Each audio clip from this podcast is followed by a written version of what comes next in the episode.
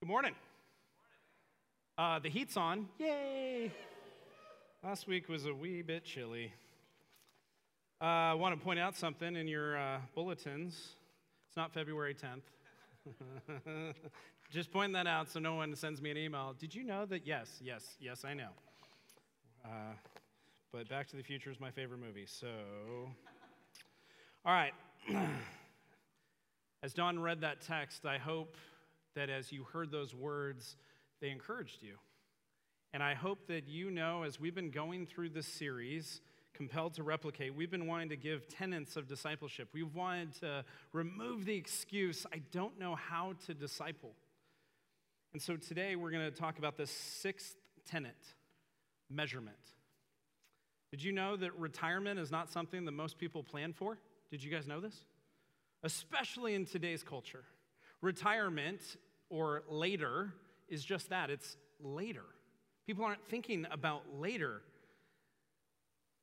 they're thinking about the here and now. But the great thing about investments is that if done wisely, there will be a return on your investment. Now, if you've ever heard me teach, you've probably heard this before. I don't want us for a second to think that Christianity is about us about what we get out of it. It's about Jesus and what he has done and the identity that we get to receive from his work and not our own. But with that, we do experience a type of return on God's investment when he opens our eyes to the truth of the gospel and indwells, or the word that's used in Ephesians, deposits his spirit into those who are now identifying themselves with Christ Jesus. So I'm going to take you to a, a, passage that we read last week. We're just going to start with this, and then we're going to do a lot of our work in 1 Timothy. Ephesians chapter 1, 13 and 14. Paul's writing to the church in Ephesus. In the beginning of this chapter, he says, verse 13, and you also were included in Christ when you heard the message of truth, the gospel, the good news of your salvation. When you believed, you were marked in him with a seal the promised Holy Spirit, who is a deposit guaranteeing our inheritance until the redemption of those who are God's possession to the praise of his glory. Amen. God sees a return on his investment. He invests his spirit in those who repent and follow Jesus. And the Holy Spirit, as Paul says, is the deposit of our future inheritance. And when he deposits his spirit our eyes, we've now been able to see the spiritual rather than just the physical, which makes us, because the Spirit indwells us, makes us alive spiritually. Now, here's the thing alive things grow. Did you guys know that? Like, even if you're getting older, your ears and your nose are still growing. I know it's kind of weird, but they're still growing. Alive things grow. And if we have the Spirit of God in us, the evidence of that is spiritual growth both exponentially and incrementally. And here's the thing about me I'm pretty pessimistic. I'm just pessimistic. And when people are asking me about how things are going, things are pretty great. Like church is going really well, family's healthy, loving Jesus, loving my wife, loving my kids. Like things are pretty great. But I'm pessimistic, so it's like I have nothing to complain about, so I complain about that. But here's the one place I am pretty optimistic it's spiritually someone may come to me and start to tell me about their, their walk with the Lord or start to tell me about a friend of theirs or someone that they know, and they might say something like this Well, they're not a believer. And the first thing I say, the first thing I think is, Yet. Because the thing I know about my God is He can save anyone at any time, in any place, with any means necessary that He chooses. That's how good our God is. So when someone says, Oh, they're not a Christian, I just think, Not yet. So, we, because Jesus told us to in the Great Commission, but also because we love him, we invest in people. Jesus told us to do it, and we pour out our lives into others. We give of our time, our treasure, and our talents. So, how do we know if we have seen a return on our investment as we give of these things? It's through growth seen over an extended period of time. It's through growth seen over a extended period of time. And here's the thing I want to make clear. You might be thinking the person you invest in, but you might forget the fact that when we pour out, we grow. As we give away, we have the opportunity to grow. So today we're going to discuss measurement. the sixth tenet of discipleship in this training series that we've had as we conclude this sermon series. Now, we often confuse measurement with judging, but let me make this clear. The Bible does teach that we ought to pay attention to those who identify themselves with Christ. We ought to pay attention to their spiritual growth. We ought to pay attention to their pursuit of Jesus. Paul writes to the church in Corinth, and the church in Corinth, man, were they good at messing stuff up, weren't they? 1 Corinthians chapter 5 verse 12 Paul says, "What business is it of mine to judge those outside the church?" He's asking this question, and a lot of people misunderstand what he means. He says, "Are you not to judge those inside?" Paul is rebuking the church in Corinth for attempting to have the same standard for those that don't identify themselves with Jesus, those that are outside of the church, He's rebuking them for having the same standard or judging them by the same standard as we ought to judge those who claim that they follow Jesus. But the fact is, and this we might not like this, there is a standard, there is an assumption of following Christ that manifests itself if you are included in Christ and truly identify with Him. There is spiritual growth that takes place. The tough part about this is we often track things that are less subjective in quantification but they're not actually indicative of spiritual growth. Here's what I mean by this we will focus on things we can do, like baptism. Well, I was baptized, or church attendance, or in some traditions, confirmation. I went through these classes. And even giving, we'll start to think those who give the most are the most spiritual, but we can see in Scripture that isn't necessarily the point. And none of these things are bad in and of themselves, but we miss out, don't miss this, we miss out on the relational aspect of personally noticing growth in those that we walk with. Galatians chapter 5, 22 and 23a. We did an entire series on this during the summer called uh, Live by the Spirit. Paul's speaking to the church in Galatia, and he's explaining what the Holy Spirit produces in people that are following the Lord.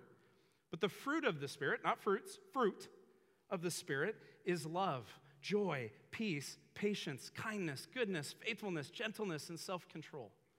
This is what the Holy Spirit produces in people that are actually following Jesus. But be careful because if you're praying for patience, God will give you four kids. No, God will give you opportunities to actually have to exercise patience. You ever notice that?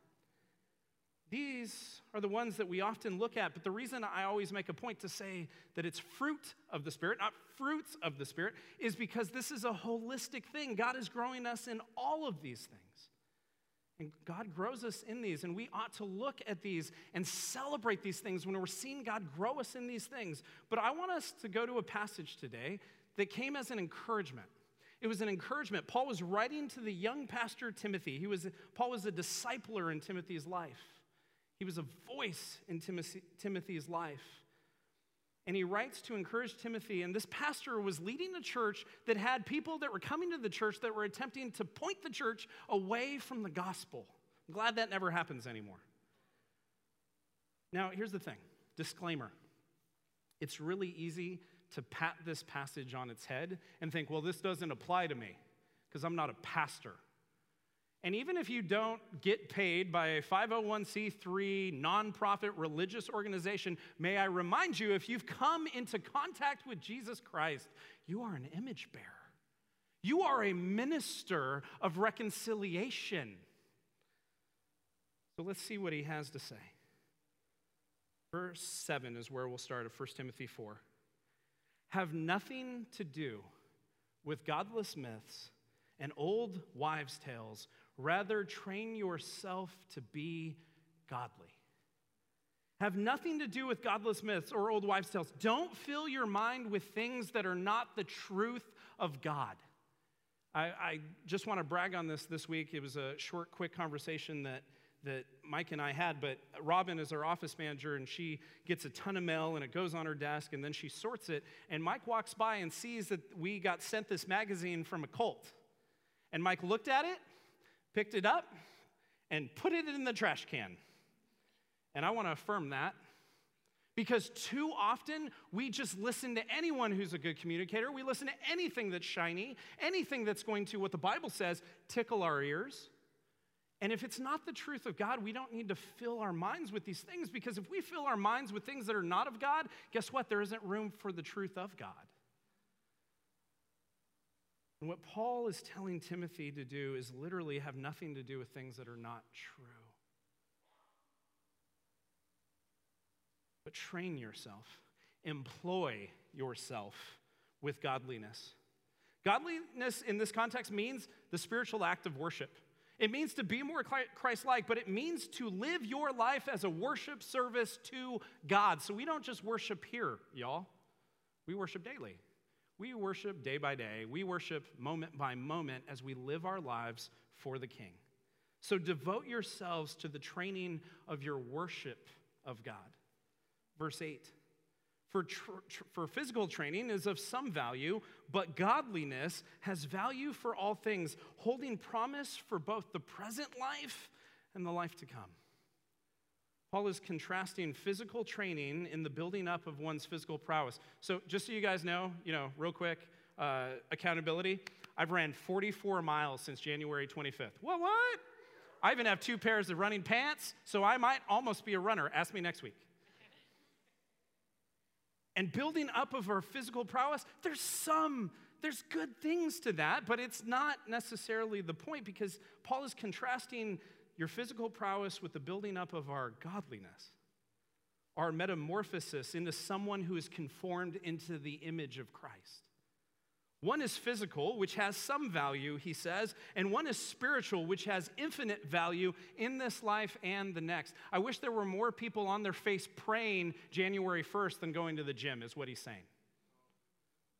Verse 9. This is a trustworthy saying that deserves full acceptance. I had to read this and I had to wrestle with it because it's interesting. It almost sounds like he, what he's about to say is what he was talking about, but I believe it's what he just said to remind us of our future hope, to remind us of the fact that we ought to be training ourselves in godliness, training ourselves to be godly, training ourselves, not forcing ourselves, but actually living in such a way that God gets to sanctify us and change us. And Paul concludes this argument with this trustworthy saying that deserves full acceptance.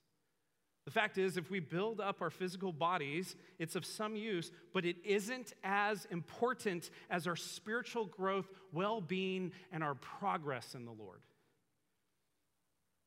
Okay, it's difficult. It's difficult naturally to think about your future, let alone your eternity to think that the investment of your time, your treasure, your talents in this life will make a difference in eternity. It's difficult to believe that sometimes, but hear me from the Word of God, it will. It does.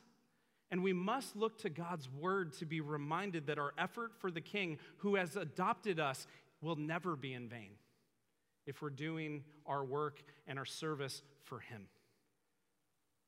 I like to confess things from the music stand pulpit. And this week's been hard. This week's been a harder week for me emotionally. In fact, I might have had the worst dream of my life, and it showed me my biggest fear in this life.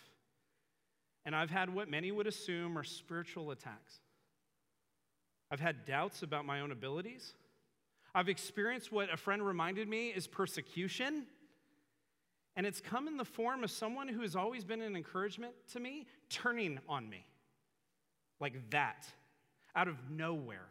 And it seemed that there was this assumption that I was supposed to please them rather than God, but it took me a while to actually realize that's what was happening. But it was weird. I ran to the Bible to find encouragement. I ran to the actual Word of God to find encouragement. And it was the words of God that reminded me that even though this was a change of a relationship really quick, and I couldn't really focus all week. And I changed what passage I was teaching on Thursday. Sorry. Maybe the other one was better. Have no idea. But it was God's words that bless my soul. Here's what he says in John 15 If the world hates you, keep in mind that it hated me first. If you belong to the world, it would love you as its own. As it is, you do not belong to the world. Hallelujah. But I have, what's that word? Chosen you out of the world. See, you didn't earn it. You didn't earn my love. I chose you out of the world, and that is why the world hates you. It kind of sounds negative, doesn't it? But it's actually incredibly positive if you look at these words because God decided to bring us into relationship with Him, and the world's going to hate us because we don't look just like the world. For the Christian, those who represent Jesus,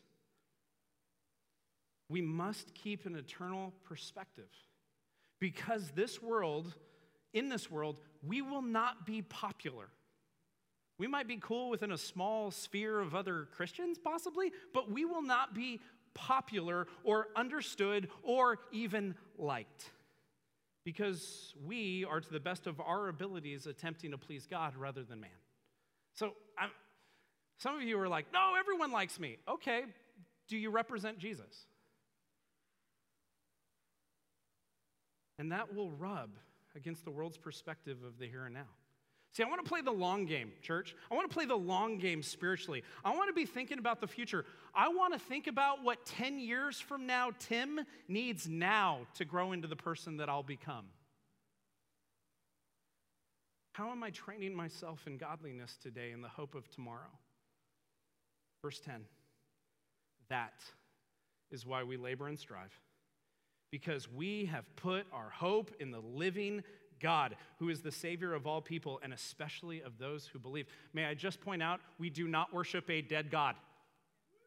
He is alive, He is working, He is living, and He changes and transforms people because He did not save us and then leave us but He gave us His Spirit, the Holy Spirit who makes us holy, who is the Savior of all people and especially of those who believes, the living God. See, dealing with persecution by being encouraged by God's word is playing the long game in a world that is on a miniature golf course. Do you know what I'm saying? Thinking spiritually rather than physically could make us miserable if we don't have our eyes fixated on Jesus, our living and personal and future hope. His gift of grace is offered to everyone. And no one is a bigger sinner than God is a gift giver. Somebody give me an amen. But for those who have already put their trust in King Jesus King, they have a hope now that supersedes the current trials and temptations this world may attempt to throw at us. Verse 11 command, I love that word, and teach these things. Timothy, Christian, disciple, follower of Jesus, teach these things. Point people to the doctrine of grace. Point them to the living hope. Give them reason to believe that Jesus is enough and where true hope is found in Jesus Christ's work for us. Starting next week, we're going to continue equipping. But as we've been going through the series, we've had the opportunity to teach how to invest in others through practical steps of investment, simple ways of pointing people to application through conversation. And next week, we're going to start to equip us on how to see those around us not as projects, but individuals created in God's image who need to be reconciled back to Him through the good news of the gospel. We're going to teach people how to bring up Jesus in a way that isn't crazy awkward.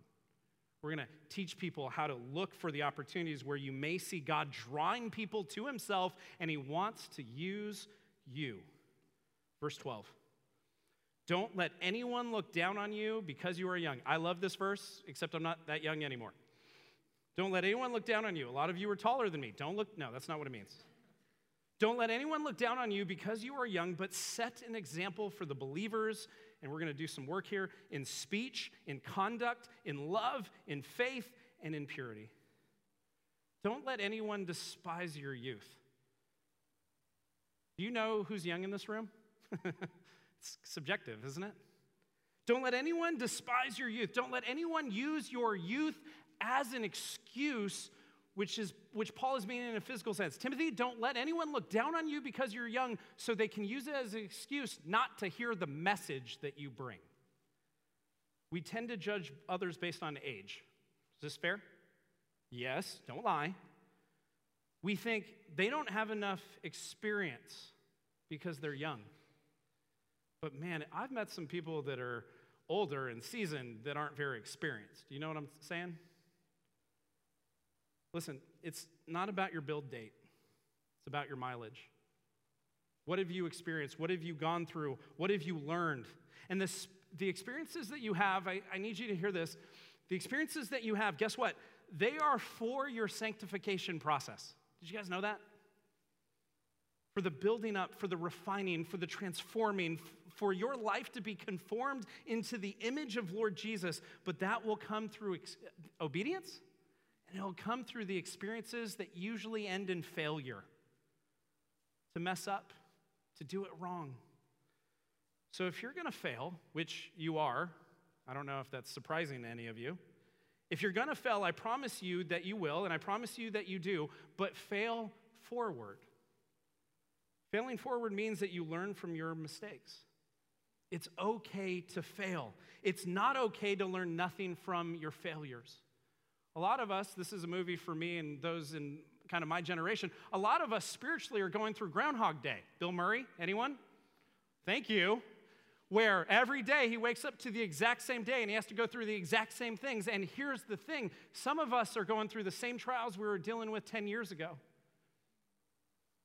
And we have the opportunity to repent. We have the opportunity to put into practice the things that we ought to do. And maybe the trial won't change, but the thing we learn from it will because we're obeying.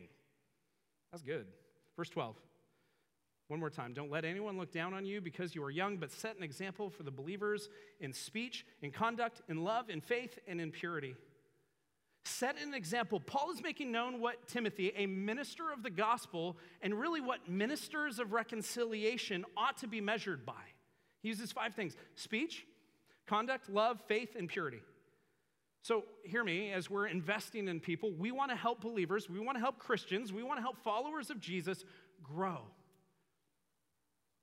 And it'd be easy to just fixate only on the fruit of the Spirit which is a great example of the Holy Spirit being present and changing us and working on us. But these attributes, if you will, they are practical and able to be seen more in real time through experiences and opportunities to fail. So let's, let's pick them apart because that's what I like to do. Speech. What do you talk about most? Think back to your last seven days. What do you talk about most? Because here's the thing our language is a direct window into our soul. Did you guys know that? What we talk about most is probably what we value most. And so, what do we talk about this week? Our language should change. I'm not talking about cussing. What I'm talking about is the things that we talk about most ought to change as we pursue Jesus as we are dominated by the Spirit, as the Word of God washes over us and we put it into practice, our language should change. When I had social media, you know, a long time ago, like two weeks before I got off, I would ask people who they would not identify themselves as Christians. They would not identify themselves as followers of Jesus. I asked them based on what I posted most, what did they assume I valued most? And here's what they said literally across the board, almost everyone I asked. They said, You value your church and your family, which is kind of right. I'd say I value my Savior and my immediate dependence. And when I would post, I would attempt to use the name of Jesus rather than the name of God. I'm all for God, obviously, but mostly because our society can construe God into anything that they want, can't they? Well, God's in the tree. God's not in the tree, okay? Relax. But Jesus, the only Son of God, he's a bit more polarizing, isn't he?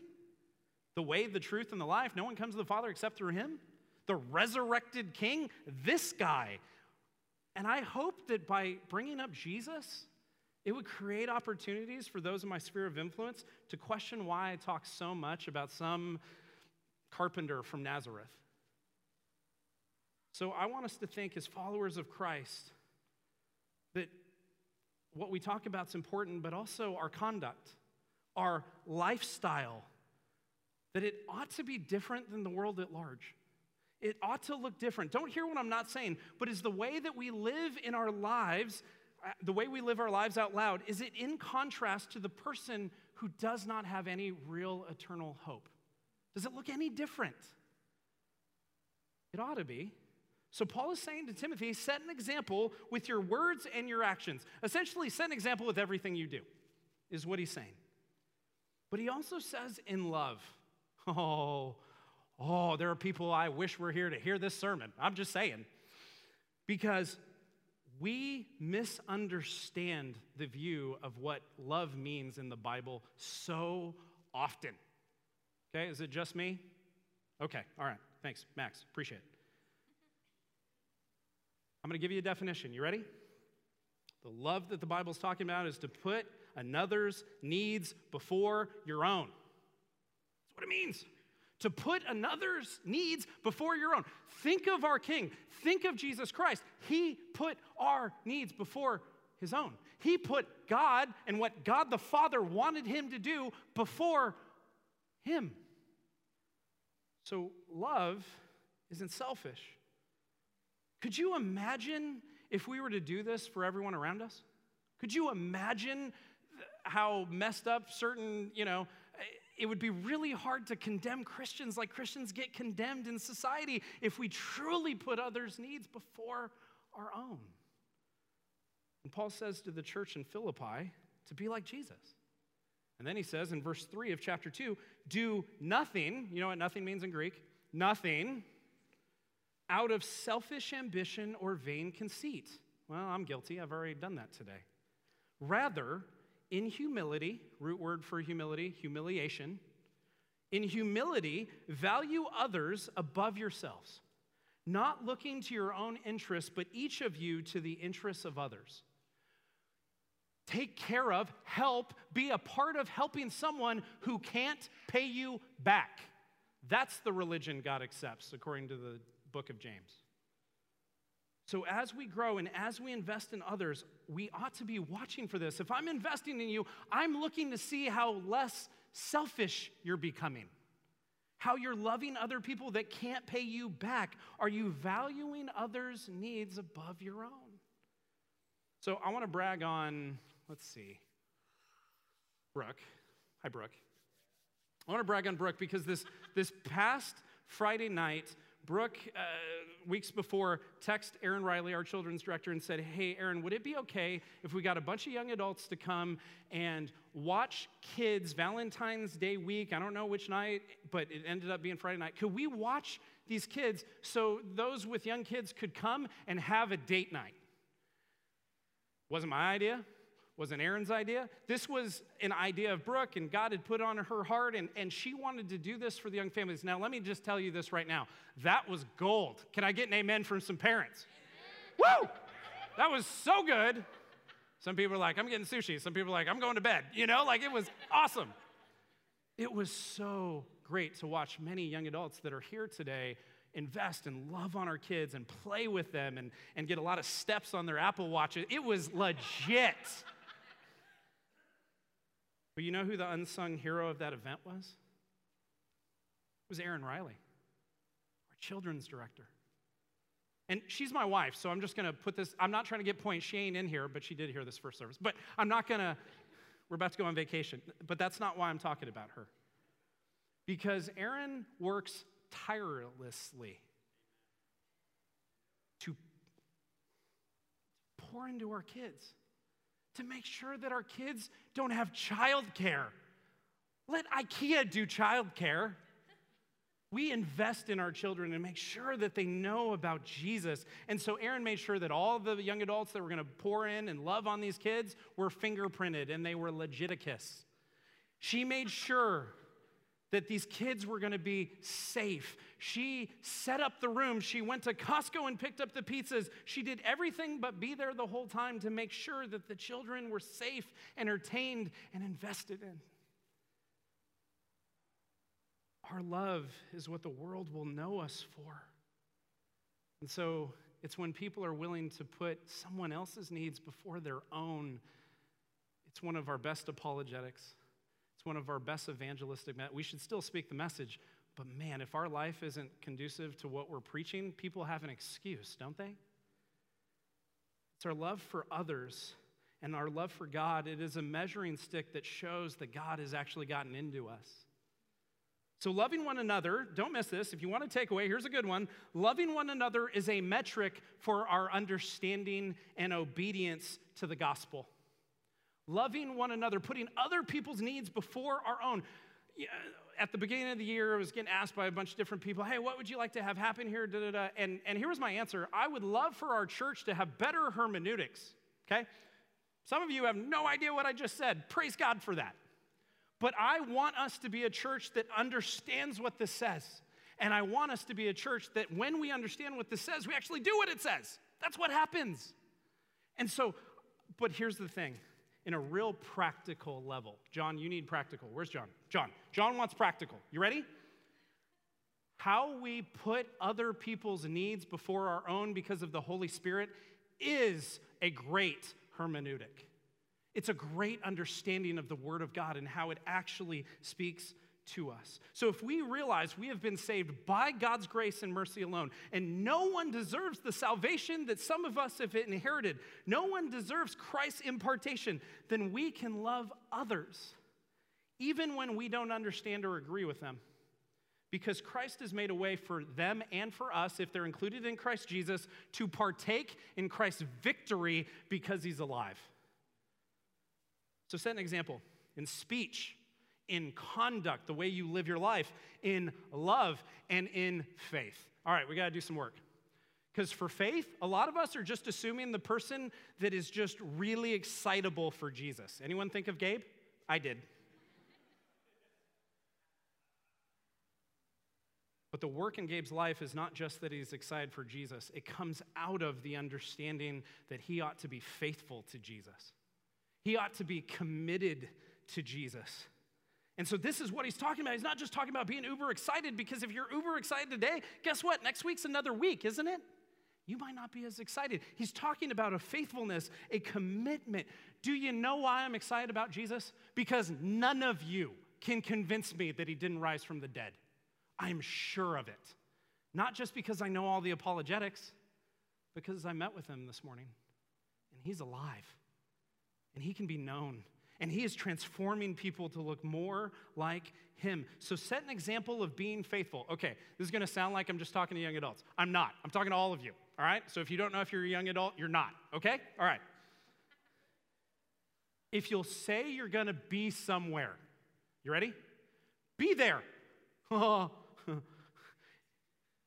if you're expected, do everything you can to do what you're expected to do. And if you can't, and you're going to put other people out, do everything you can to help restore those people so they're not put out. When Paul talks to Timothy, he's saying, allow your life to be one that others can count on. Allow your life to be one that others can count on. Allow your life to not be an excuse for someone else to not follow Jesus. If you want to be invested in, okay, so I hope that's all of us. If you want to be invested in, I'm going to use an acronym, and this acronym may offend, but it's just an acronym, so save your angry emails for your congressman, okay? You ready? Here it is F A T. You need to be faithful, available, and teachable. I cannot, you cannot invest in someone who are not these things. Because if they are even just two of these things, they're really not ready to be invested in because their priorities really aren't to grow and be discipled because they have other things that are taking their attention away from that. But do you want to know if you're ready to invest in others? You don't have to be a master teacher. You don't have to be an expert. You know what you got to be? You ready? It's crazy. You need to be faithful, available, and teachable. Because we produce what we are, don't we? And if we're not faithful, available, and teachable, we can't expect the people we invest in to be the same goes both ways. So set an example in speech. Set an example in conduct, your lifestyle. Set an example in love, putting others' needs before your own. Set an example in your faithfulness, your commitment. And set an example in purity. Why'd you have to go there, Paul? See, I can fake the others. I can fake the others. I can get other people to be pat me on the back. Yeah, good job. You're faithful. That's great. Blah blah blah. But this one is one that God really knows, and and others can think you are, but this is between you and God in particular. We need to admit, confess, and have accountability. Have accountable people in our lives to share when we stumble. And real quick, we all do. We're all even at the foot of the cross.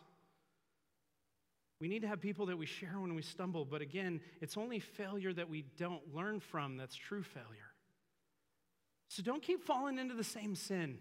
If being on the internet late at night is where you are tempted the most, turn off your phone, turn off your Wi Fi, turn off your brain and go to sleep. If you have an inappropriate emotional relationship with someone who isn't your spouse or significant other, in the famous words of the great theologian Bob Newhart, stop it. Repent and live like the Holy Spirit resides in you. God don't play games. And it is our growth in these areas that we ought to set an example of that others can see and that they can celebrate as well. I'm so excited about growth in the people of this church. And as I look around, I could totally brag on all of you, and then I'd go way over time, and nobody wants that. But I could. And we've seen exponential growth. We've celebrated exponential growth, but here's what I want us to do I want us to celebrate incremental growth as well, because spiritual growth is evidence of God.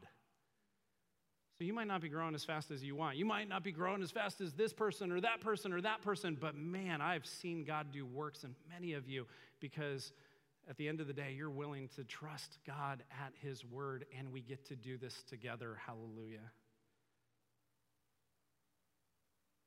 All of us want to be like someone who comes to Christ and is all of a sudden perfect. But here's the thing that doesn't happen, it takes time. But we want to encourage one another in community groups. We want to encourage one another in discipleship relationships and even in friendships. We want to point out where we see God working in one another's lives because if we don't point it out, who will? We might not know that we're growing because no one's told us that we're growing. Have you shared with anyone this week where you've seen God do something in their life? I'd encourage you. That is a great application. In the Church of Jesus, We'll see someone take two steps forward and then they'll take one step back, and we will demonize the one step back and we will forget to celebrate the one step forward. Let's not be that church. Let's not be a church that misunderstands the gospel. Because spiritual growth is evidence of God. Verse 13, finally, verse 13, until I come, Devote yourselves to the public reading of Scripture, to preaching and to teaching. Paul is speaking to Timothy, this pastor. He's making known that we ought to read Scripture. Paul was encouraging Timothy to continue on making the Word known in public gatherings. Here's the thing the Word of God transforms us when we put it into practice for pure motives. Pure motives. It transforms us. Howard Hendricks is one of my favorite. Uh, professors and writers and all that, and he's, he's, he's dead, so we can talk about him in the sermon. He's gone to be with the Lord. He says, The Bible is the divine means of developing spiritual maturity. There is no other way. Have you ever used language like this? Oh, I went to church and I got fed this week. Come on, raise your hand so I can make fun of you. Don't raise it, I'm just kidding. But here's the thing we serve a meal, don't we? We serve a meal. You are here not getting all your steps, but I am. Haha, Mike and John. So, and Keith. So, but but we serve a meal. And that meal is full of scripture. It's full of the word, and it's about picking apart the word because we believe the word changes us. We don't want to give you human wisdom. You can go on YouTube and listen to a TED talk all day. We're going to open the word of God and let you hear it and lets you see it, and with the hope that the Holy Spirit leads you to do something with it. Verse 14 Do not neglect your gift, which was given to you through prophecy when the body of elders laid their hands on you. This is one of the reasons that we lay hands on our missionaries. This is one of the reasons we lay hands on our teachers and pastors because there is something special about publicly affirming what we see God doing in individuals. Verse 15 Be diligent in these matters. Give yourself wholly to them, so that everyone may see your progress. Daily die to yourself and do these things. Focus eternally and give yourself to the ministry of Christ Jesus. I say this every week in some form, but every week someone hears it and it makes sense to them for the first time. So I'm going to keep saying it. You don't earn or lose your salvation. You appreciate the gift of your salvation with your obedience to Christ. You guys know what I mean? You don't earn it. You didn't earn it. God gave it to you. And your obedience is not to earn, it's to appreciate the fact that God's gotten into you. So, why do we do this? So others may see your progress. So others may question the results of your lives. Others may see the growth in you and be inquisitive to how and why this has happened, and your job's to be prepared with an answer. Well, man, you're so much different. Why? Because I go to church. That's the wrong answer. And if we are discipling others, oh, I really want us to hear this. If we are discipling others, we get a front row seat to someone's progress in the faith. We get a front row seat to their faithfulness, to the transformation of their conformity of the likeness of Jesus. We get to be a time lapse watching someone be transformed. If we don't tell them they are growing, they just might not know. Verse 16 Watch your life and doctrine closely. Not if your name's Tim, but everyone Watch your life and doctrine closely. Persevere in them, because if you do, you will save both yourself and your hearers. Oh, have I heard people ruin this verse? Do you see where they could ruin it? Well, you can save yourself. Eh, no. He says, Watch your life. Pay attention to what you intake and how you output. Watch how you view God closely. Is it consistent with the scriptures that you adhere to? How are you living consistently with what you believe about your God? Persevere, endure, because if you do, God will use you to see others come into relationship with Him using you. It's one of the most exciting things that happens. First service, we actually had three guys who have come to faith in the last few months at this church, and they're all being baptized on March 3rd Rob Anderson, Jason Martin, Caesar Alvarez. And they stood up in front of the church, and people applauded for them and everything. And I, I didn't really want to make much of them. I just wanted to let people know that there are people coming to faith, and they're outwardly showing what they believe inwardly by being baptized. And we get to celebrate this together. And so you're not saved by what you do, but Paul is pointing out that perseverance in the truth, it's actual evidence that your true belief is true belief in God. So let's end where we started about seven weeks ago. Matthew chapter 28, 18 through 20. Jesus is on the mountainside, there's a bunch of his disciples, and he then comes to them and says, All authority in heaven and in earth has been given to me. I am the author. All authority is given to me. Therefore, what's therefore? Therefore, all authority has been given to me. Go and make disciples. Go and make disciplined pupils of Jesus in relationship. Go and make disciples of all nations, baptizing them, immersing them in the name of the Father and the Son and the Holy Spirit. Teach them to obey everything I have commanded. Love God and love others. And surely I am with you always to the very end of the age. So, the return on God's investment, church, is that we would be and we would make disciples. We would make disciplined pupils in relationship who are growing to look more like Jesus through obedience to him for the right reasons. Worship team, would you come on up as we're about to close? Charles Francis Adams, a 19th century political figure and diplomat, kept a diary. And one day he entered Went fishing with my son today. A day wasted. His son, Brooks Adams, also kept a diary, which is still in existence today. And on fishing with on fishing on that exact same day, the entry that he had said, went fishing with my father, the most wonderful day of my life. The father thought he was wasting time while he fished with his son, but his son saw it as an investment of time.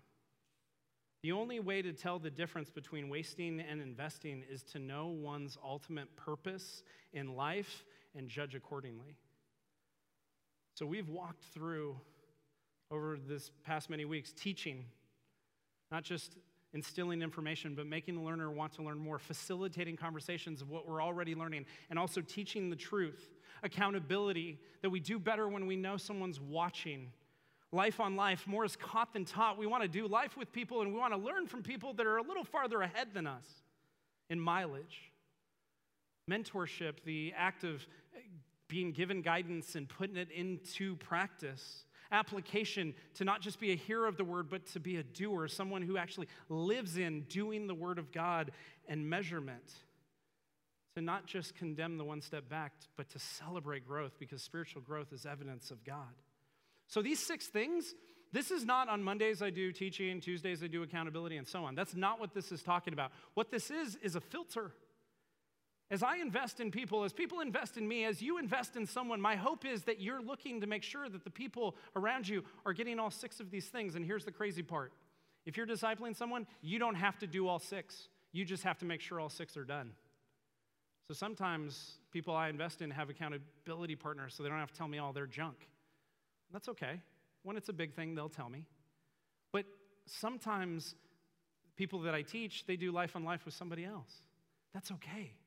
But we want to be disciple makers. And so this is a filter. And then we gave the four questions. And really, it's you sit in front of someone or you stand, which would be awkward, but you spend time with somebody and you just go through the four questions because they point towards actually doing something with what you've heard rather than just reading it and going, well, that was a good sermon. Consistency is key. So I'm going to end with a story that many of you know, but I feel like it's got to frame this entire series. A few years back, I was sitting in Pete's, big shock, I know. And I'm hanging out at Pete's, and I was going to meet with who is now one of our elders, John Colburn. And John and I were meeting, and he asked if I would disciple him, and I wasn't really sure if, if that was the right thing to do at the time and everything. And so we just started to meet. And after a while, it was very obvious that we were in a discipleship relationship. And so one day, John meeting with me, and if you know John, you know, he's like, he's like, hey, bro, why do you invest in me? And I went, So, so I'll grow. And John's like, oh, and he writes in his journal, right? And so we're leaving. The, you know, we did the four questions. We prayed together. About to walk out the door, guys always hug and do the, right? Like that's what we do. Father, Son, Holy Spirit. And and as John, as I'm patting John, he's holding me close, and he whispers in my ear, Sweet nothings. No, he whispers in my ear, You're welcome. That's pretty good theology. Because when we invest in someone, we grow. And those people that we get to invest in, they are a blessing from God, even if they're overly sanctified, if you know what I mean. But we're looking for people that are faithful, available, and teachable. And here's the thing these can just be words. You can say, I went through a discipleship training at church and not do anything with it, but disciples disciple.